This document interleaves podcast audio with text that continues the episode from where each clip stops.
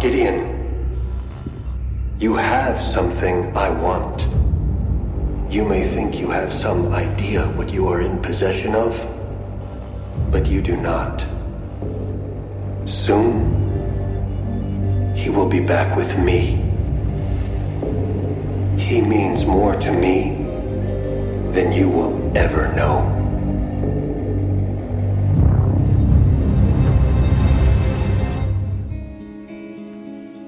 Well, hello, everybody, and welcome to this special episode of the Wampa's Lair podcast. I am one of your hosts, Karl LeClaire, and I am joined by my buddy and yours. It is Mr. Gregory Cass of Eye on Canon fame on the Twitter world.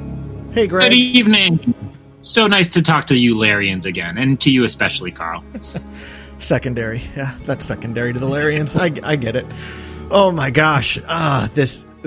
So, Chapter 16 has arrived, the rescue, the finale of this incredibly powerful season. And there is obviously so, so much to talk about. And we're just going to scratch the surface because we wanted to get out something quick. And I texted Greg later or earlier today and I just said, Would you be willing to join me tonight? And uh, he was able to make it work. So appreciate that, Greg. Um, of course. So, uh, that being said, obviously, from this point forward, spoiler alert, we are going to talk about everything that happened in this episode that we feel like talking about. Uh, we'll probably talk a lot about what happens at the end. So if you have not yet watched chapter 16 of the finale of Mandalorian season 2, and you do not want to be spoiled, I recommend turning off the podcast now and coming back after you've watched. So you have been warned because we're going to dive right into it. Um, Greg, I just want to ask you the big question. Were you struck by who appeared at the end? I was completely shocked. Um, I, you know, so I got up. Uh, I have an infant uh, daughter. She's nine months or so, and she's been getting up at 4 a.m. So I get up with her and sit quietly in my living room, kind of rocking her and, and watching the show. And I was, you know, I wanted to scream at the top of my lungs as soon as uh, Cara says one X-wing, uh, you know, oh that'll save us. I'm like, uh, I think it will. I think it just might. Um, and realizing as it pulled in, I, that, I think the shot of it entering the hangar, I was like, gosh, that looks like Red Five. Like it really, it looks like R two. Um, and then it was just gravy after that. Every single shot just built my excitement. So uh, yeah, it was incredible. I I could not scream, but I really wanted to. Uh, my, so my initial reaction when they said, "Oh, just one X-wing," I thought it was. Um, I'm already blanking on the character's name, but he's appeared a couple times now in this season. Uh, the the gentleman from Kim's Convenience. Um, mm. But th- so I figured it was that guy. I was like, "Oh, he's probably like he's going to show up, and then you know a division's going to show up or something like that." My initial thought was not Luke, if I'm being honest. But then, of course, when that music starts, there was something about that music. I'm like, this is way too epic to be that guy. so, yeah. um, and then that guy could save us. Like yeah. Cara would be fine if it was that guy. right, right. Um, I mean, it, it, it, I did not see it coming. And then, you know, the way they choose to, the way they choose to shoot him and, and film that his entrance with from behind, and obviously the hood is low. Because I was like, oh my, god, well, it's obviously Luke, but who the heck is going to be Luke? Um, yeah. You know, there's obviously everybody's been putting in these rumors that Sebastian Stan should stand in for Luke. Who I've never heard of him besides these rumors. I don't I don't know much about who that is. Um, but when he pulls that hood off, it's CGI Magic Mark. well, and and I I mean, there's obviously like a practical reason to shoot it the way they did to try to use the effect as little as possible and so on. Um, it feels very much like Jaws, right? Like you can't get the monster to work right, so you just hold off and don't show it. So it's so effective to have all those shots and and it does it builds. It's like okay a black cloak who could that be? And then okay a green lightsaber and okay uh, that is a gloved hand. And so it really uh, was quite effective um, yeah, Sebastian Stan is uh, the Winter Soldier. Oh, so I was okay. leaning that way because Peyton Reed, the director, is is a Marvel guy. So I'm like, oh, they've worked together. They know, must know each other. Um, but then you know, the effect is never perfect, but I thought it was pretty darn good. And, and I'd rather get that than a, a recasting. I think it's different than recasting Han. We recast Han from before we met Han, whereas right. this would be Luke right in the prime of when we knew him. So I think that that means you got to go CG. Yeah, and I think that's probably why they made that decision with uh, Carrie Fisher for Rogue One. Um, yeah, it would have been a, an interesting thing to look at a different actress playing her from minutes before we see her for the first time. So, but yeah, I mean, Alden was a safe bet. It was a decade before. Um, yeah. But and then I, I started wondering right away. I'm like, well, is Mark even involved in this? Because you know, Carrie, there was an actress on set for Rogue One, and Carrie gave her permission, I believe is is what they've said. Um, so I was like, well, Mark must have given his permission. But then um, when his name popped up in the credits, I'm like, oh, okay, there's something more real there. I don't know what it is, but it, it was good to see that he was involved. Yeah, yeah. Um, I there was a couple times where when he looks up at one point, I'm like, oh, those eyes look really weird. Um, so like you know, I, I, remember people back when Rogue One came out saying how uh, the likeness, uh, like Peter Cushing, oh, so obviously it was CG. I could never, I still can't tell. To me, it's flawless. So, but this one was not quite as flawless. But I'm kind of with you. I'm really glad they didn't just cast someone else.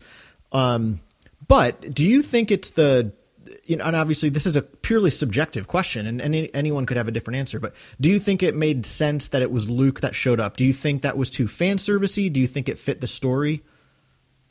I think the moment they decided to do Jedi five years after Return to the Jedi, it had to lead to Luke hmm. eventually. Um, I understand everybody, you know, the major Rebel fans who wanted it to be Ezra, um, the the Freemaker adventure people who wanted it to be Rowan Freemaker. There are all these kind of crazy uh, theories out there, but I think you know there's only one Jedi at that moment that means what he means. So um, it, it, still surprised me because I, I, I, thought maybe nobody would answer the call or, or um, something like that. But um, if if you're in this era, I think you sealed your fate with it as as Luke. And I'm just going to go on record. I I love the choice. I love the fact that we're getting a little bit of Luke, even if we never see him again off of this. It was just this incredible moment um, with that character that I think the majority of Star Wars fans love. Um, so I think it was uh, a bold choice, but the right choice is how mm. I would characterize it. Yeah. Yeah, great. I love that. I mean, um, whenever you're on the show, you always ask really great hard questions. So I, am glad that I could like funnel them at you first. um, but no, I'm with you. I mean, because I was I was texting with friends this morning and stuff, and and almost all uh, everyone I talked to was very happy with them. There was one person who who wasn't crazy about it, and that's again totally fair. Um, but I just feel like, like you said, the fact that it's so so close to Return of the Jedi. And Luke, I mean, Return of the Jedi ends at least with the reality that Luke is kind of the future of the Jedi. So if Grogu really did send out this signal and, and someone picked that up, it, to me, it just has to be Luke.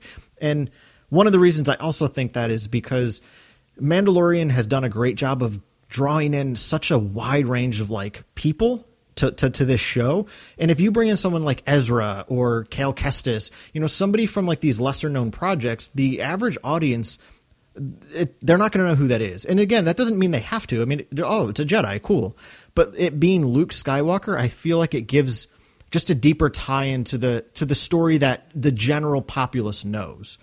Um, so I just I think that that's absolutely right. And that I mean, look at the Twitter trends today. I think Luke Skywalker was up there by like 8 a.m. and stayed all day in the top 10. Um, and that just shows that there's an excitement there. You know, and, and fans of these lesser projects, and I only mean lesser in terms of size. I mm. obviously love all of canon materials. Um, and I think you know we get fed a lot of those details on in the sidelines and the the, the kind of smaller references a perfect example being Dark Troopers, mm-hmm. right, mm-hmm. uh, in this very episode. Um, so I, I, feel like we've gotten our food in that way. So to to really get people talking, you had to go Luke. Um, yeah, yeah, and it worked. Yeah.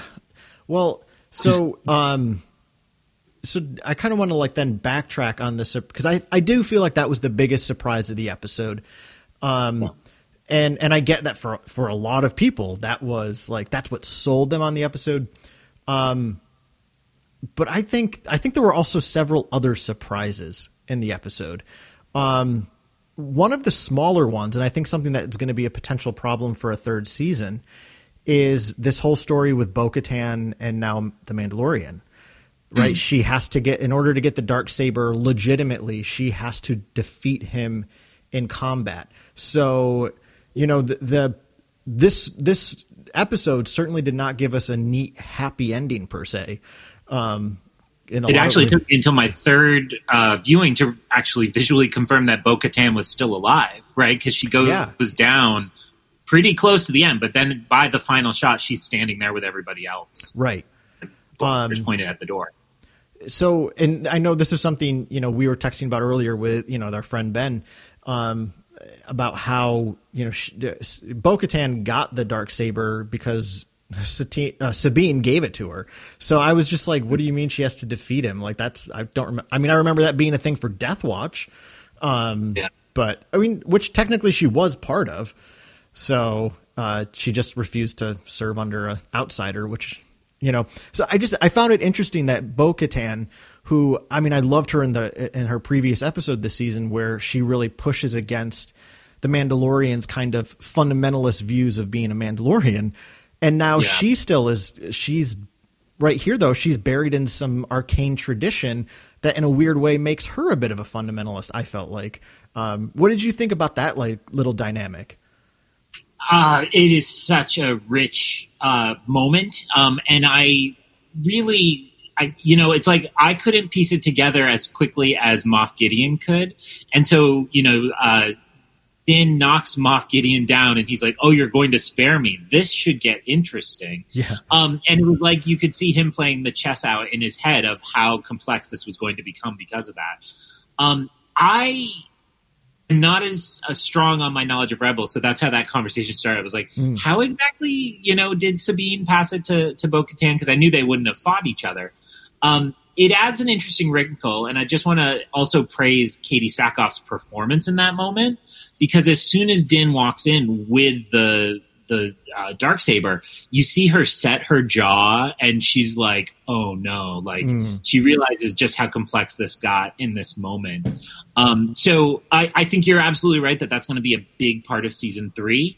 Um, it seems to me the other piece of that is just that Din has basically promised twice now that like when I'm done with my quest, I'll I'll help you and we can reclaim Mandalore. So if I had to put money down at this very very early stage, I'd probably say that's what season three will be about is retaking Mandalore. Um, but I really don't know exactly how the dark saber will play into that. Um, so let me throw it back to you. What do you, what did you think of that moment? And like um, maybe as as a part of that. Um, is that a part of Star Wars you're really interested in them going towards? If that is where they end up heading? Sadly, not really, and that's why you know I, I and we'll probably talk a little bit more about this as we get towards the end and wrap up our conversation. Um, but I mean, for me, and I think for a lot of folks, what has really worked with the show is the dynamic of Grogu and the Mandalorian. So with, say Grogu. yeah. So with him gone, the story of them reclaiming Mandalore I'm not. I'm just. I mean, I'm not terribly excited about that. I was never super into those Mandalorian arcs in either the Clone Wars or Rebels. I mean, I enjoyed them. I, I particularly enjoyed the Clone Wars stuff mainly because it gave us Satine, and I loved the relationship between her and Obi Wan. So I loved it more for that dynamic than necessarily the the the plight of Mandalore, if that makes sense. Um, yeah. So I'm a. I, and obvi- like, we'll close by talking about how this episode ends with an emotional punch. Um, but that's that's like that's the kind of Star Wars I really love. So it'll be interesting to see how do you how do you continue this kind of emotionally beautiful character telling story without Grogu, um, and is reclaiming Mandalore going to be able to kind of capture that that magic? And I, I right where I stands right now, from you know I I, I don't know, um, so I'm a little wary. Um, and I don't I don't mean that to sound pessimistic or, or, or like uh, like I'm coming off like a jerk, but um, yeah, I, that's not a story that I'm terribly excited about. Um, but I've also been. Up, oh, sorry. Go ahead. uh, you bring up a really good point there, though. You're implying that like if Grogu is gone, what is this show? And I I thought that same thing as well because you know the number of casual fans I know of, right? Um, friends of my wife who d- don't like Star Wars at all, but will share every uh, Grogu meme under the sun. Um, it's like, well, where where are those fans going to go if we go somewhere else, like to a Siege of Mandalore or new Siege of Mandalore or something like that? Um, I think that has to be on their minds in, to some degree. Yeah.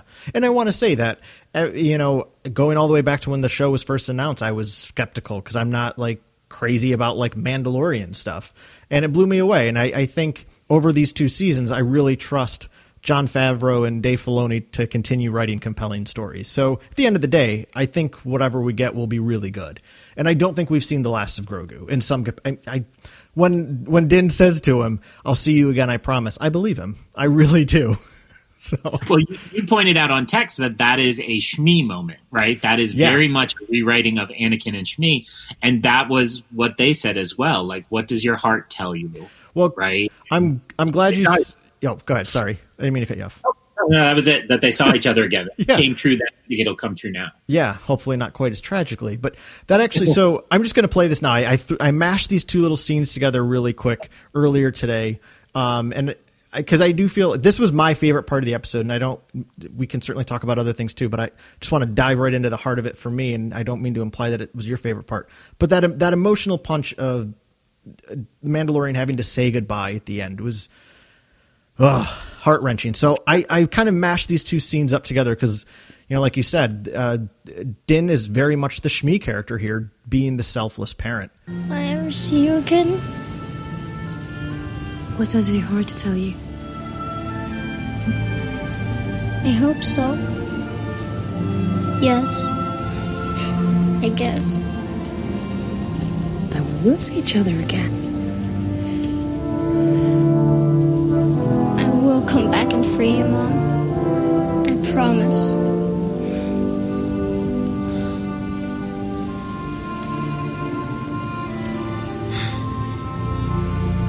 Now, be brave and don't look back.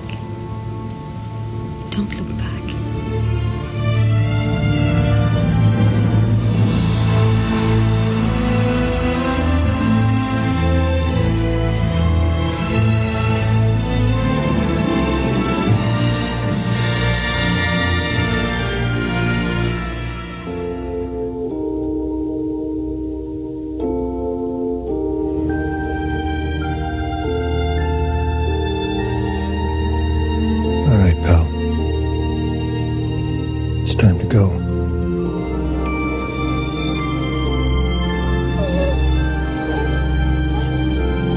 back.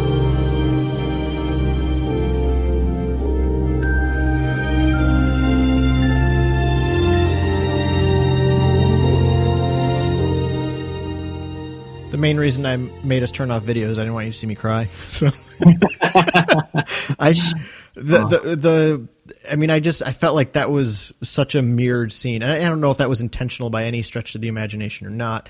I again I think it's just good parenting. And this is why I'm actually really glad you're on because you are a parent. You have two children. Um and I just, you know, it, Shmi's um you know, don't look back. Um, now be brave is the same thing as Din saying, "Don't be afraid." You know, it's just this beautiful moment of letting something and someone out of your life so that it can grow into something more and the the selflessness of that to me is i mean that's the pinnacle of what george lucas calls the light side right um, yeah. and i just you know i the fact that his helmet is off too i mean i i love how grogu is touching the helmet implying like I, I really want to touch your face.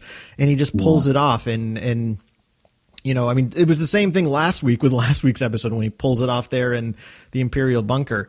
But the just the emotion conveyed by Pedro Pascal. I mean, Pedro Pascal is he honestly may be my favorite Star Wars actor because of what he was able to do in just a few short scenes. But um, uh, visually and I mean, just I kind of hated Luke for a second, to be honest, too. It's like, did you learn, like, do you not know anything about what happened with the old Jedi? They ripped families apart and, this is why they fell. I mean, I guess they usually took infants, and Grogu isn't technically an infant anymore. I mean, he is. I think we learned through the episode with Ahsoka that he's a lot more aware and a lot more um, uh, communicative than we had thought. But in that moment, it's just you know. It, and this is another reason I am kind of glad it's Luke. Is if it had been anybody else, I would really hate them. But it's like, oh, but Luke is the good guy. Um, he's going to be okay. But just that look of to me it's sadness i mean not not a not a selfish sadness of like oh i really wish he'd stay with me but just a sadness of having to say goodbye to someone you love because it's time for them to move on i mean what did you think of this scene yeah, yeah, well, I really like the connection you're drawing, um, particularly to, to the Shmi scene. Um, and I, I'm in the midst of the Paul Duncan, the prequel archives book, which is just blowing my mind with how good it is. Um, his original book was good. The prequel one might be better, and I'm only halfway through Phantom Menace. Um, so I was just actually reading pages about those scenes and how they shot them and, and looking at some of that set. So it's, it's really cool that it, it came up today. Um, I think you're right. What's what's interesting about that comparison is that Shmi is literally enslaved, right? She is owned by Watto, a very dark setting. So when she gives up Anakin, it's very clearly you need a better life. And she's sad, but you understand that. I think whether you're a parent or not, you're like, yeah, this is the one chance Anakin has to be free. And we know he's special and we know that this is is going to lead to a better life for him. Well, except for that other thing we know, which is the, the tragedy to come. Uh, so I, it's interesting then to compare that to the Mandalorian because Din, you know, it's not a terrible life with Din, right? You could imagine the two of them being together forever and just traveling the galaxy and doing jobs together. Um, but you know, the themes that have come out across this season of, you know, that in is exposing the child to a lot of violence, right? And mm-hmm. that could warp his special skills. Um, but then over and over again, I think the last three episodes, at least, maybe since the Ahsoka episode, we've heard like you are very special. The child is very special. And Moff Gideon says it this um, this episode. Um, my question, um, and I'll throw it back to you with this, is I was wondering in some of those quiet moments, um, basically from when Grogu senses Luke arriving and starts watching the screen, there's so many reaction shots of of Din. It started to feel like to me that he might be getting more than just like a reaction to the kid. Like he might be sensing a little bit more about what the kid is thinking. I don't know if I'm quite ready to go to hmm. he's force sensitive or anything like that, but that like there was a, a deeper communication going on there that they really understood each other in that moment, which I think made it less tragic in some ways because they both accepted what they had to do.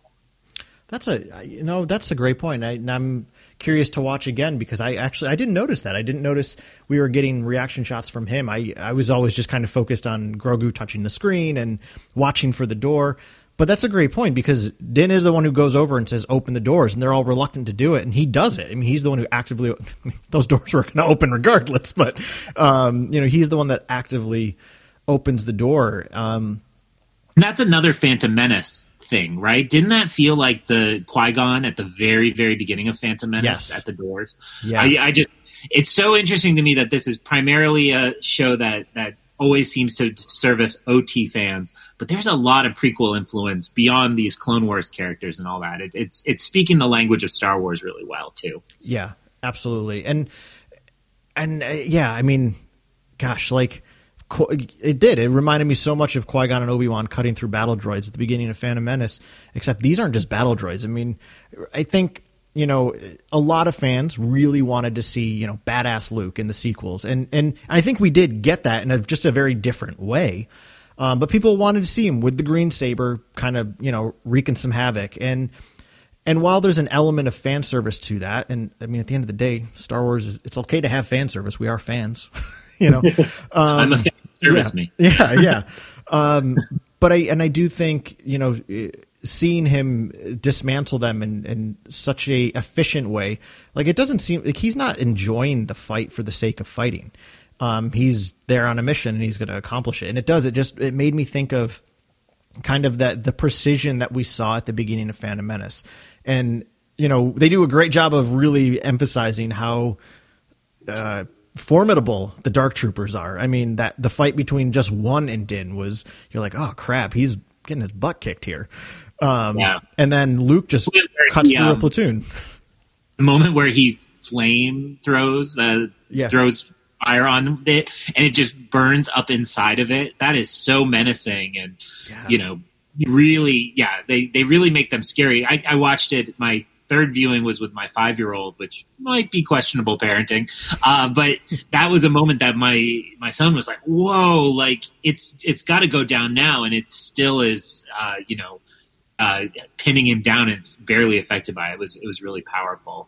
Um, yeah and, and it took my multiple viewings to really think that the shot or the series of shots from luke opening the elevator to him destroying the last of the droids i think the comparison to rogue one is right the comparison to the prequels is right like these just are not a, a real threat to him because he's you know the the best there is Yeah. Oh, um. So you know, now that now that Din has taken the helmet off, do you think he'll put it back on? Like, is he gonna?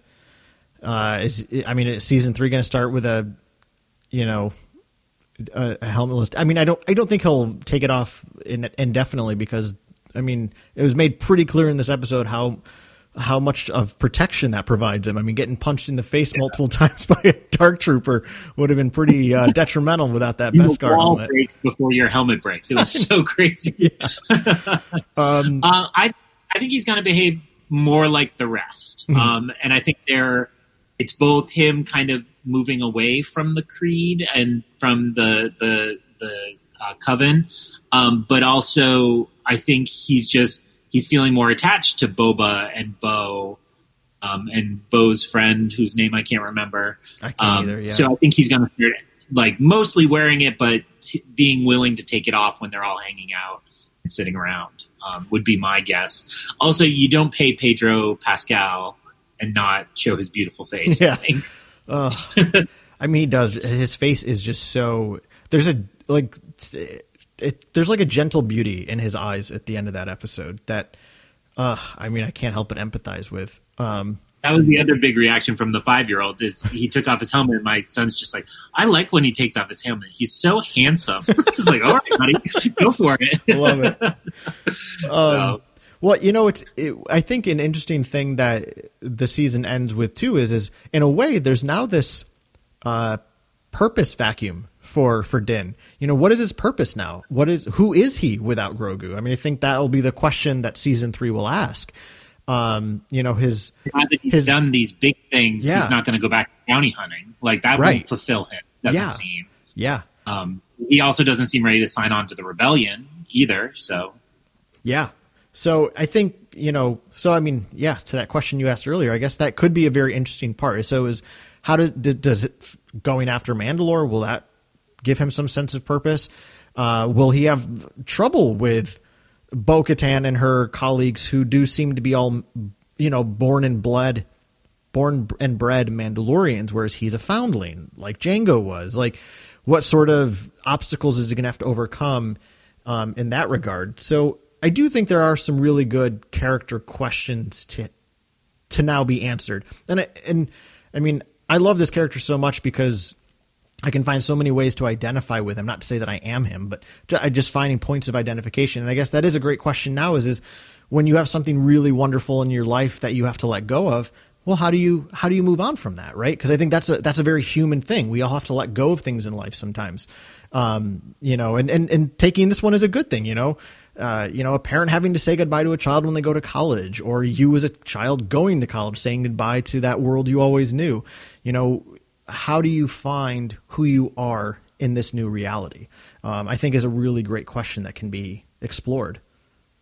And, and that is very much Joseph Campbell, right? Um, we like to concentrate on the hero's journey, but he emphasizes that the purpose of myth is to carry us over the threshold moments in our lives. That's why we go to story. That's why the structure exists. And, you know, you just mentioned two of the big ones, right? The first being moving out of home and away from your family and making it on your own is that crossing of the first threshold.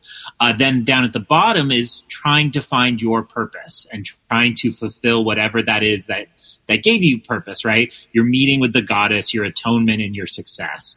Um, and that's a lot about figuring out your real true identity at the bottom of the circle. Um, and then the last one is like retirement or moving home and, and giving up the active life, um, which I don't think we're there yet for Mando, but hmm. someday I'd like to see him go uh, find Omera and, and settle back down and, and give up his hero ways, but uh, we'll see.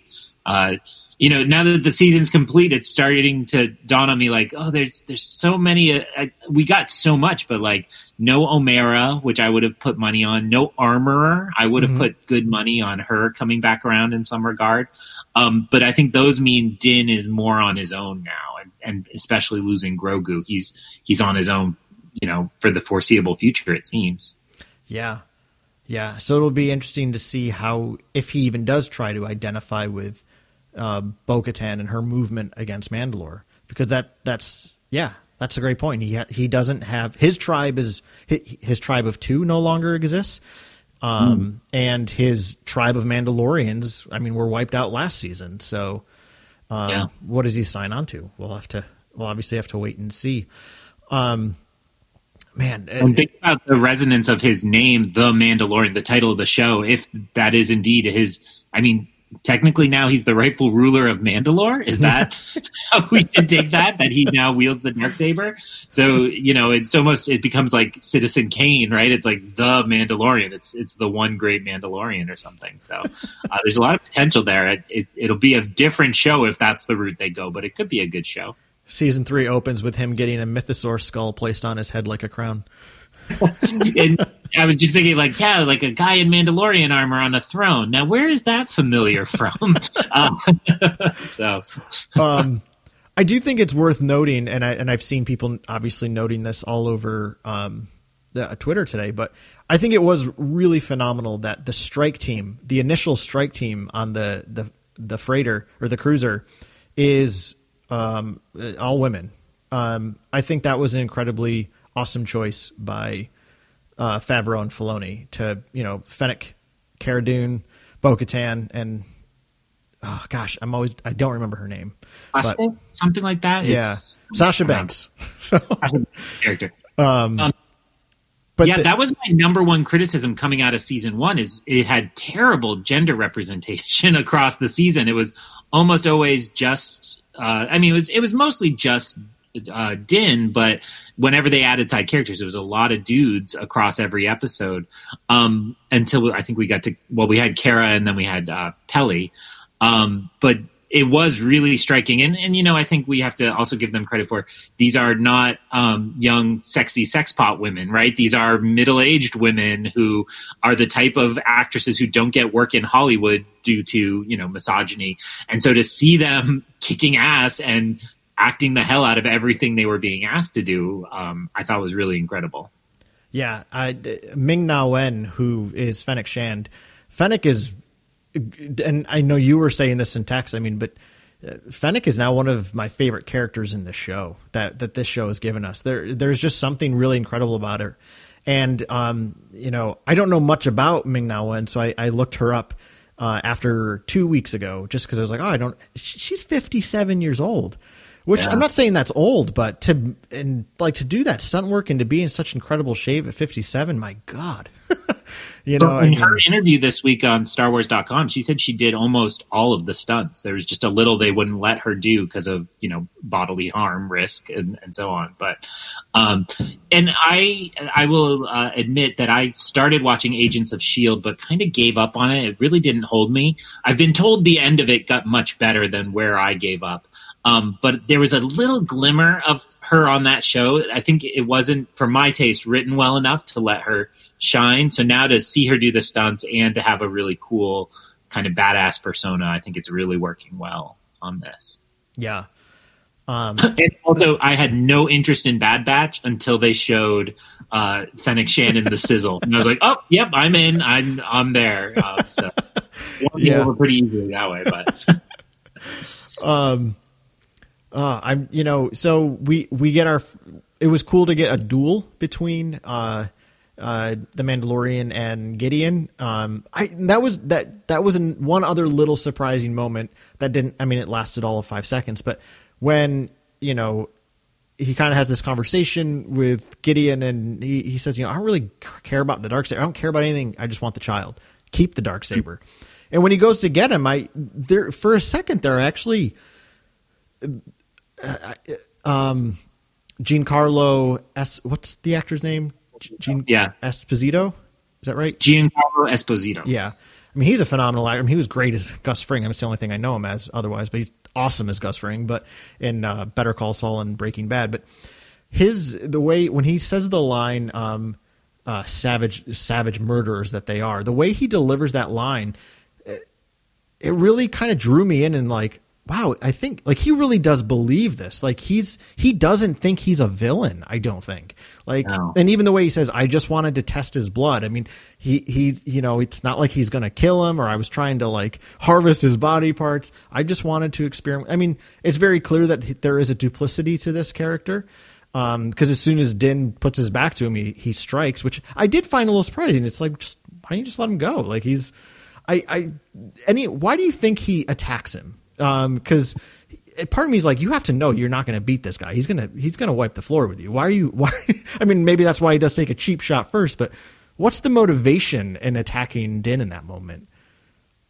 I, I just want to first agree that I completely bought it. I thought he was really true. I mean, there is the fact that the experiments seem to not be going well. So they needed the child again because they ran out of blood. We learned in the fourth episode, I think that was right.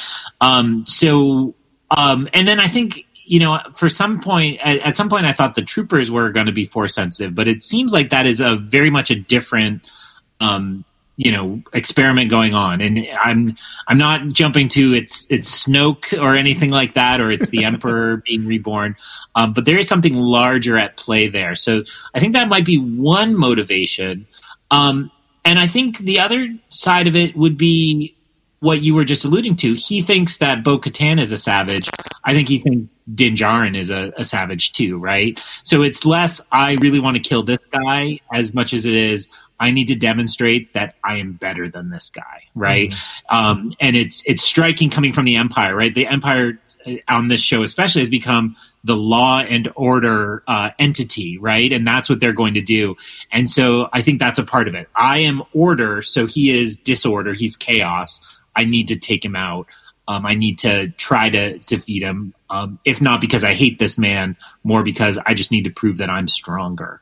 Um, and and the other moment I'd link to that is when he says um, he says like you should just assume that whatever you know, I know, right? It's that arrogance. It's it's saying like no, no, I'm I'm in control here. I'm in charge, and I think that that motivates him a lot. Oh, that, I think that's a great answer. that makes makes it make sense for me. So thank you. um, boy, well, you know, I know that there are so many other things, you know, uh, minute details that were in here that we could talk about. Um, but I kind of got out all the big things I really wanted to say, kind of forthright. Was there is there anything you feel like um, we're missing, or something else you wanted to bring up? Um, nothing we're really missing. I, I maybe I'll just give a couple quick shout outs. I really liked the plan to get on the cruiser. I thought that was really great. And um, the shot of the TIE fighter launching got me so amped up. Um, I think it's a little bit of playing squadrons. Um, and then it's also really reminiscent of um, Katee Sackhoff's other role, right? so on yeah. Battlestar, the starfighters launch from tubes like that. Um, the Vipers, I believe they are on that show. Yep. Um, and so that kind of opening starfighter battle was really fun. Um, I thought uh, Boba was great how he kind of demonstrated um, that, like, oh, I am just playing playing here. I can really destroy you as soon as I want to. Um, well, and that obviously reminded me. The one big thing we haven't talked about is that post credit Sure. scene. So Yeah. I'll, I'll let you take first crack Oh. at that. How did what did you make of that? It, well, I mean, I always listen through the credits just because I love the music so much, and I did love this kind of orchestral uh, playthrough of. I mean, so we got that in season one, the episode, the the second to last episode where Kuiil is killed.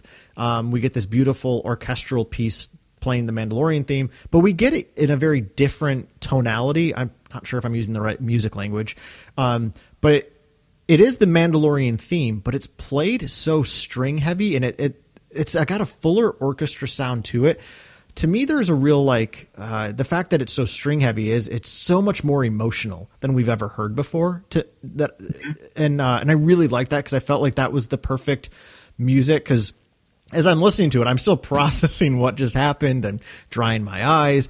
And I was like, this is the perfect music to accompany that. And then I wasn't expecting anything, obviously. Um, I did find it interesting that it didn't, blo- you know, like so many of these streaming apps do the, you know, the, it gets to the small square and tells you what to watch next. Um, that did when that didn't come up, I, I, I didn't really register like, oh, that's weird. But I was like, well, maybe it's you know it's the last episode. Maybe they're not going to do that.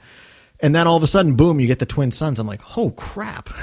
um, and uh, uh, I thought it was a great little uh, post credit scene. And I'll, I'll I'll admit this, Greg. Um, I was the only thing that kind of disappointed me about it was I really felt like we had a new Boba Fett on our hands. Um, the the character that was presented in Chapter 14, like I don't know, I just felt like he really had a sense of his humanity. I really felt like he cared to a degree about Din just because of his own relationship with Jango back when he was a boy. Um, and then to just see him go back and be like this kind of cold hearted killer again. Um, I was like, well, I guess, I guess he's still just Boba. so I was, I was a little bummed by that because it, and obviously this is me just uh, presupposing what they're going to do with his character moving forward. But um, I do love that he's with Fennec. I love that the two of them are together. Um, I like her so much that it gives me more credence to like him. Um, but yeah, I thought it was it was really neat to go back to Jabba's palace and for him to just take that throne. And I felt like it was a very fitting throne for him because this is Boba Fett. He should be king of the underworld, if you will. And so much of this final episode there is talk about thrones and kingdoms, and I mean, obviously, mm. mainly with Mandalore. You know, Gideon tells tells the Mandalorian, you know, whoever has this has the right to the throne. Mandalorians, yeah. I don't care. And then the episode ends with someone sitting on a throne in Mandalorian armor, um, but it's a very different kind of throne. So I thought it was fitting. I thought it was fun. Um, like I said, I was a little bummed that it, it seemed to roll back to just the age old ruthless killer Boba Fett, but it was still neat and and and a and a uh, something I'm excited to see moving forward. What did you think? Uh, I think that is largely where I was. Um, I I think I'm currently reading the Bounty Hunter comic book, which I think if you are on Twitter, you've seen it's kind of controversial because he is very much that guy, and there was a, a really cool character that got mowed down just to kind of prove that Boba Fett doesn't care anything about anyone. Um, so I think with that in my mind, I, I, hadn't really registered him as changing too much. Mm. But everything you said, I think, speaks to this larger group of fans who are suddenly really excited about Boba Fett. And uh, yeah, I'll be interested to hear how they react.